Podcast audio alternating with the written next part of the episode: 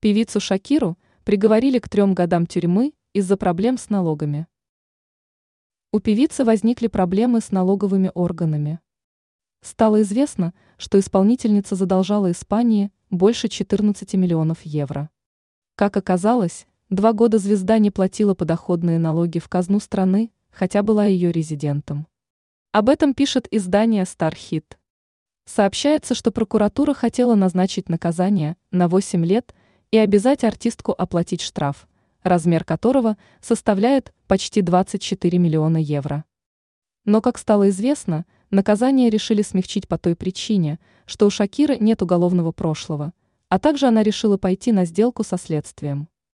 Известно, что ее приговорили к трем годам заключения, но отбывать наказание она не будет. Шакира, признавшаяся в преступлении перед судом, не попадет в тюрьму, сообщил источник в беседе с представителями прессы.